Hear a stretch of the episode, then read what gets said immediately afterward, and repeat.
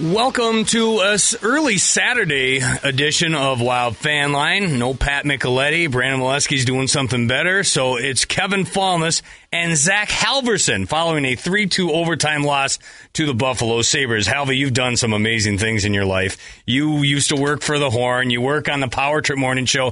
Where does this rank in the chronicles of the great things you've done in the history of Zach Halverson? Well, I've grown up listening to you, Kevin, from when I was in diapers Stop to now it. being able to... to uh, share a uh, radio show with you today. It's it's an honor and a privilege, and I can't wait to uh, talk some Wild hockey with you and the Rubes out there today. I can tell you this much. When the Wild were skating with a two one lead late in regulation, the Sabres couldn't keep the puck in their own end, despite the fact, or in the, the Wild end, despite the fact they had pulled the goaltender. I thought, all right, so we're going to talk to Declan Chisholm in the post game. We're going to celebrate a fifth consecutive victory. All, but then it all came to... Came to a head there, and with thirty-some seconds left to go, Jordan Greenway bites his former team, and then the Wild fall in overtime. I thought this was going to have a much different tenor. Yeah, you, you said it, Kevin. I mean, when uh, when Tage Thompson missed that puck at the blue line, he was uncovered. The puck squirted out to neutral ice. It was like, okay, this definitely had the feeling of uh, of no worries. Uh, Hakuna Matata heading into uh, a Monday afternoon game against Vancouver, and yeah, it all came crashing down.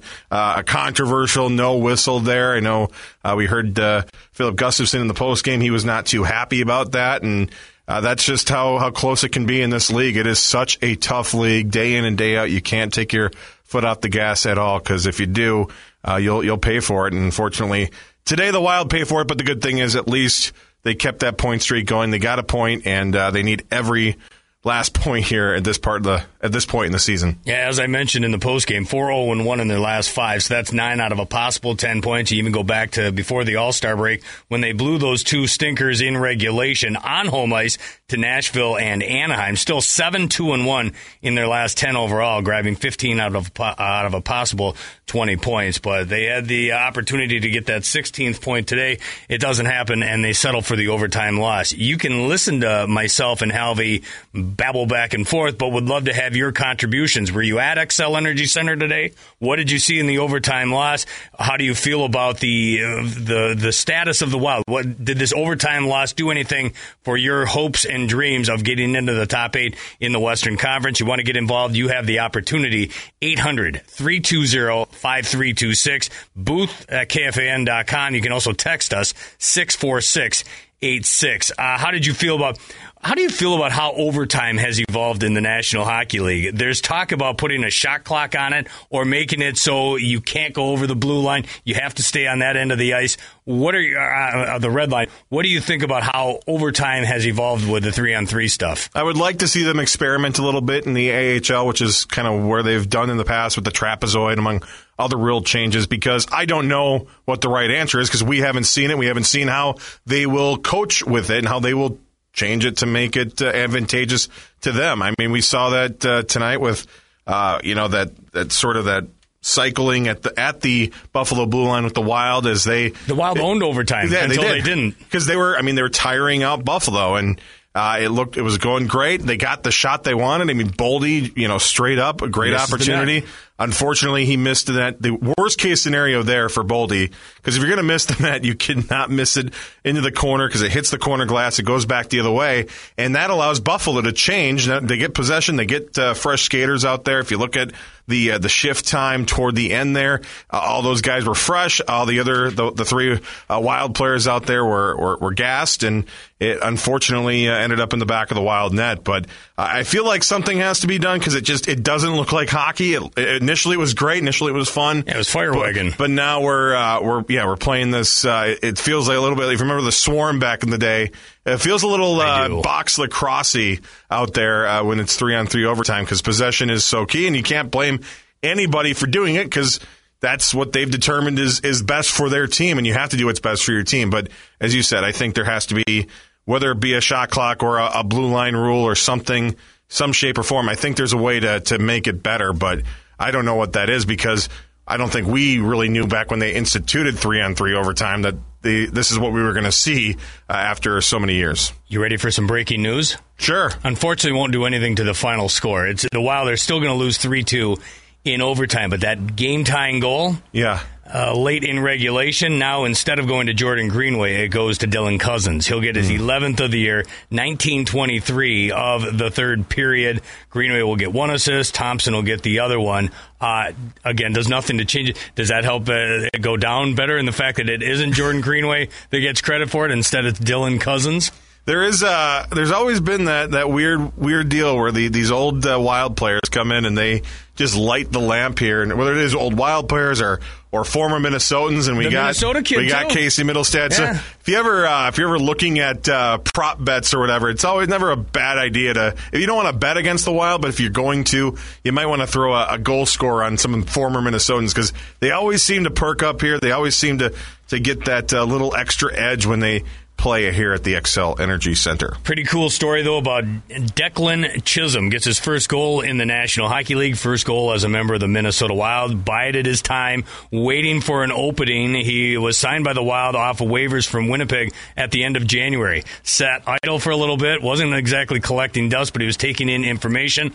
Finally gets into the lineup, was running the second power play today, and finds the back of the net. How about that? Yeah, he seemed to uh, pass the eye test today, that's for sure. I mean, he, he definitely looked like he belonged out there. He didn't uh, stand out uh, good or bad, which is kind of what you, you want, until, of course, he stood out when uh, he got the spotlight shone on him with that beautiful shot from the blue line that found its way all the way through and, and, and gave this team that, that huge two to one lead early in the third that really set things up for, for the Wild the rest of the way. Again, just a, few, a half a minute away from that being the game winner. So uh, he, he he played very, very well, I thought. Uh, it was exciting to see him uh, do so well in his debut. And uh, for a blue line that, that needs maybe some fresh uh, uh, life back there, uh, he's certainly uh, presenting that. We'll see what they decide to do with the lineup on Monday, but I would uh, I'd like to see more of Declan Chisholm. Declan Chisholm in his Minnesota Wild career shooting one hundred percent. One shot, one goal, and it's a big one in this one. Unfortunately, it doesn't hold. Also had a hit and a takeaway in his Minnesota Wild debut. Logged fourteen minutes and forty-six seconds of ice time. We talked a lot about the top line and how good they've been heading into this one, especially once they were configured late in the game in Chicago. The next Two, three games that followed, including tonight, they've been on fire. seventeen points in the th- previous three games. Tonight they are on the board as well after Mittelstadt gave the Sabres the one zero lead. Eriksson Ek and Kaprizov combined to tie the game at one one. Joel Eriksson Ek, twenty-five goals now on the season. We talk about how good he is defensively and how he's a new and improved version of Mikko Koivu, but this kid's got hands. He can play. If you've been on the Ice House all afternoon and just haven't seen that Eriksson Ek goal, I do want to point out that was an incredible pass from Kirill Kaprizov, and he knew where Eriksson Ek was going to be, and he put it exactly where he needed to be. And, and that's just out of the reach of just, U P L. It was unbelievable, and, and, and that's what you want to see from that line is, is it's the classic, you know, you know where they are without even seeing them, and, and that certainly seemed to be the case, and, and we, we need those guys to step up. We've been talking about it all year that they need those their top guys to be their top guys, and, and that's certainly, uh, well, that's certainly been the case here to, uh, this week and this the stretch here of, of wins. What I saw on that goal, Kaprizov busting down the left wing, runs out of runway, and he realizes U P L has the short side mm-hmm. closed off. So he just puts it on the doorstep, out of reach from U P L. Maybe U P L was even caught off guard. The puck is just sitting there, and a crashing Joel Eriksson Ek, nobody's stopping him. He's got a wide open net to tie the game at a goal apiece. Just just so cool. That's that's that's the kind of stuff you you you, you just you want to see more and more and more, and and I think, you know, as this season has gone on and the injuries have just been been so tough on, on John Hines, and even before that with, with Eveson trying to figure out uh, the right proper line, line combinations, and I feel like they're really starting to, to cement some of these these guys uh, together here, and, and yeah, that, that beak line, if you will, the the Boldy, Eriksson Ek and uh, Kirill Kaprizov line is is so much fun to watch, and, and they're really elevating the rest of the team as well. I'm, I'm seeing out there, it's just everybody else is, is contributing as well. So it's it's a tough loss. It's a gut punch, but at the end of the day, they got uh, the one point, they got the, the regulation point, and hopefully they can uh, not uh, take too many steps back here. Just keep it rolling and, and get more two more points on Monday. The beak line, eh? The beak line. Did you come up with that? No, I think I saw Lavelle E. Neal the third tweet it, but I'll... oh, so you're pulling a Rosie? You're I stealing did. other guys' takes. Yeah, but you're stealing from Lavelle. Oh, come on, pull a Rosie. Oh, well, that, that's a common line. That's that is a common line. But, wow. uh, yeah, no, I, I'm excited to see what these guys do here. All right, let's get our first break out of the way. Phone lines are starting to pile up, so if you want to get involved, this is your opportunity. Saturday night, Wild Fanline, it's only seven thirty. What a perfect time to talk about this Minnesota Wild team and where you think things are at this point in time. Just under thirty games left to go, trade deadline right around the corner, and Wild trying to scramble into the top eight. What did they do to their chances tonight? Settling for a loss, settling for a point in an overtime loss to the Buffalo Sabres. Get online, eight hundred, three two zero, five three two six. You can also text us, six four six eight six. I'm Kevin Falness. You heard it right. That's Halvey, Zach Halverson, taking your calls while Fanline continues in a minute.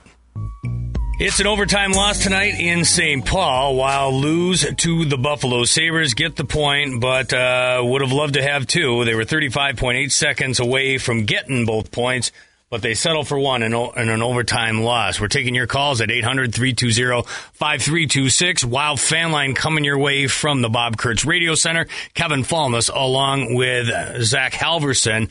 I mentioned the fact the Wild have to settle for a point, Halvey, but that point's a big one because it leapfrogs them past both Calgary and Seattle. Now the Wild are just four points back of Saint Louis for the final wild card spot in the Western Conference. If you think it's bad for the Minnesota Wild tonight, they do get that point. Meanwhile, the Blues suffer defeat to the Predators. Predators spank them five two in Saint Louis, so things could certainly be worse. Yeah, it's uh, it's tough. You start looking at math, and you, you look at the, the amount of games remaining that the Wild have, and Tom Reid talked about it a little bit earlier today. A lot of games against the Central Division, which is Uh, the classic uh, four-point games that they have. So they have, they certainly have the ability to to move up in the standings. And you think about, you know, twenty-eight games, so you got a what, a max of fifty-six points uh, that you can get. So are you going to do math right now? I'm not going to do exact math, but if you if you think about it, if you can get, you know, two out of three or three out of four every time, and if you lose, great. But if you can keep winning every every three or four games, um, that is probably going to get you in. And that's that's how tough it is, but I think it's doable. Well, if they go through a stretch like this where they go four oh one in their la- in, in five and, and they do that down the stretch, well, they'll be in great shape. That's a, a real tall task. But again, you look at what happened in that game, uh, the Central Division collision in Saint Louis. Yeah, Saint Louis doesn't get anything, but Nashville does. And now Nashville leads the Wild by two points in the Western Conference standings. But that's the way it's going to be each and every night as you look at the scoreboard. So that's why if you're the Wild, you got to do your due diligence. They settle for a point tonight, but when you have those head-to-head matchups, like later on this week, they're going to be in Seattle. You got to win that, and if you can, take two, give none. Yeah, and you know you're going to have to win it because you got a battle against Edmonton the night before, and uh, that that's going to be tough. That's going to be tough after uh, what they're eighteen of the last twenty-one now. Uh, so it's you got to get your wins where you can get them, and and so this is a big week for the Wild, I think. Looking ahead, you got Vancouver, which is a very, very tough team. They're phenomenal this year, but they're beatable, and it's at home. It's a one o'clock game, kind of a weird uh, puck drop time. But uh, and then you got to go on the road against Winnipeg. You, you know, if you can get a, get a steal a point out of there, hopefully. That's such a, hor- a house of horrors. Every time they is. go, there's something tragic it's happens. It's tough. I want to be positive, but it's always just wild up there. They, they play a different, Winnipeg does, the Jets play a different game when they're in their house against the Wild than they do when they're in Saint Paul. And they, they're kind of reckless. They do something stupid. They either squash uh, Kaprizov's uh, groin or they slash his kidneys. Hopefully they put uh, him in protective bubble wrap for that game, get out of there unscathed, and, and see how it goes. But when you look at the what's left for the schedule for the Wild from now until the end of the regular season, it is a relatively soft schedule compared to the rest of the National Hockey League. The problem is, this is a real tough week, and it would have been nice to get both points against the Sabres team that's floundering towards the bottom of the Eastern Conference. They settle for one, but now you look at what you got, and, and I think you talked about this a little bit. You, you're home against Vancouver, the number one team in hockey, by the way, led by Rick Tocchet. Very good team coming into Saint Paul for a matinee game on Monday. Then you're in Edmonton, you're in uh, Winnipeg.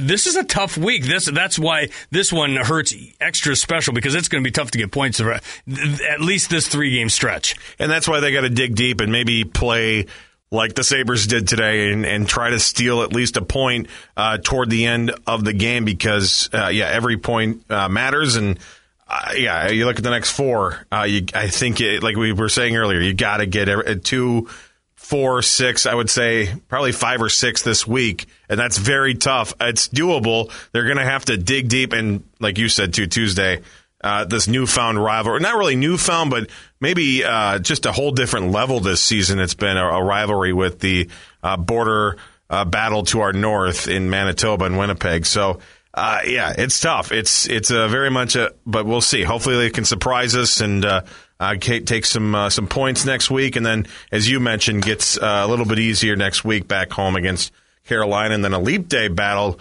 at Nashville. Again, another one of those four-point games that you can figure out a way to, to, to get a couple in Nashville. They play pretty well at Bridgestone Arena usually, so we'll see.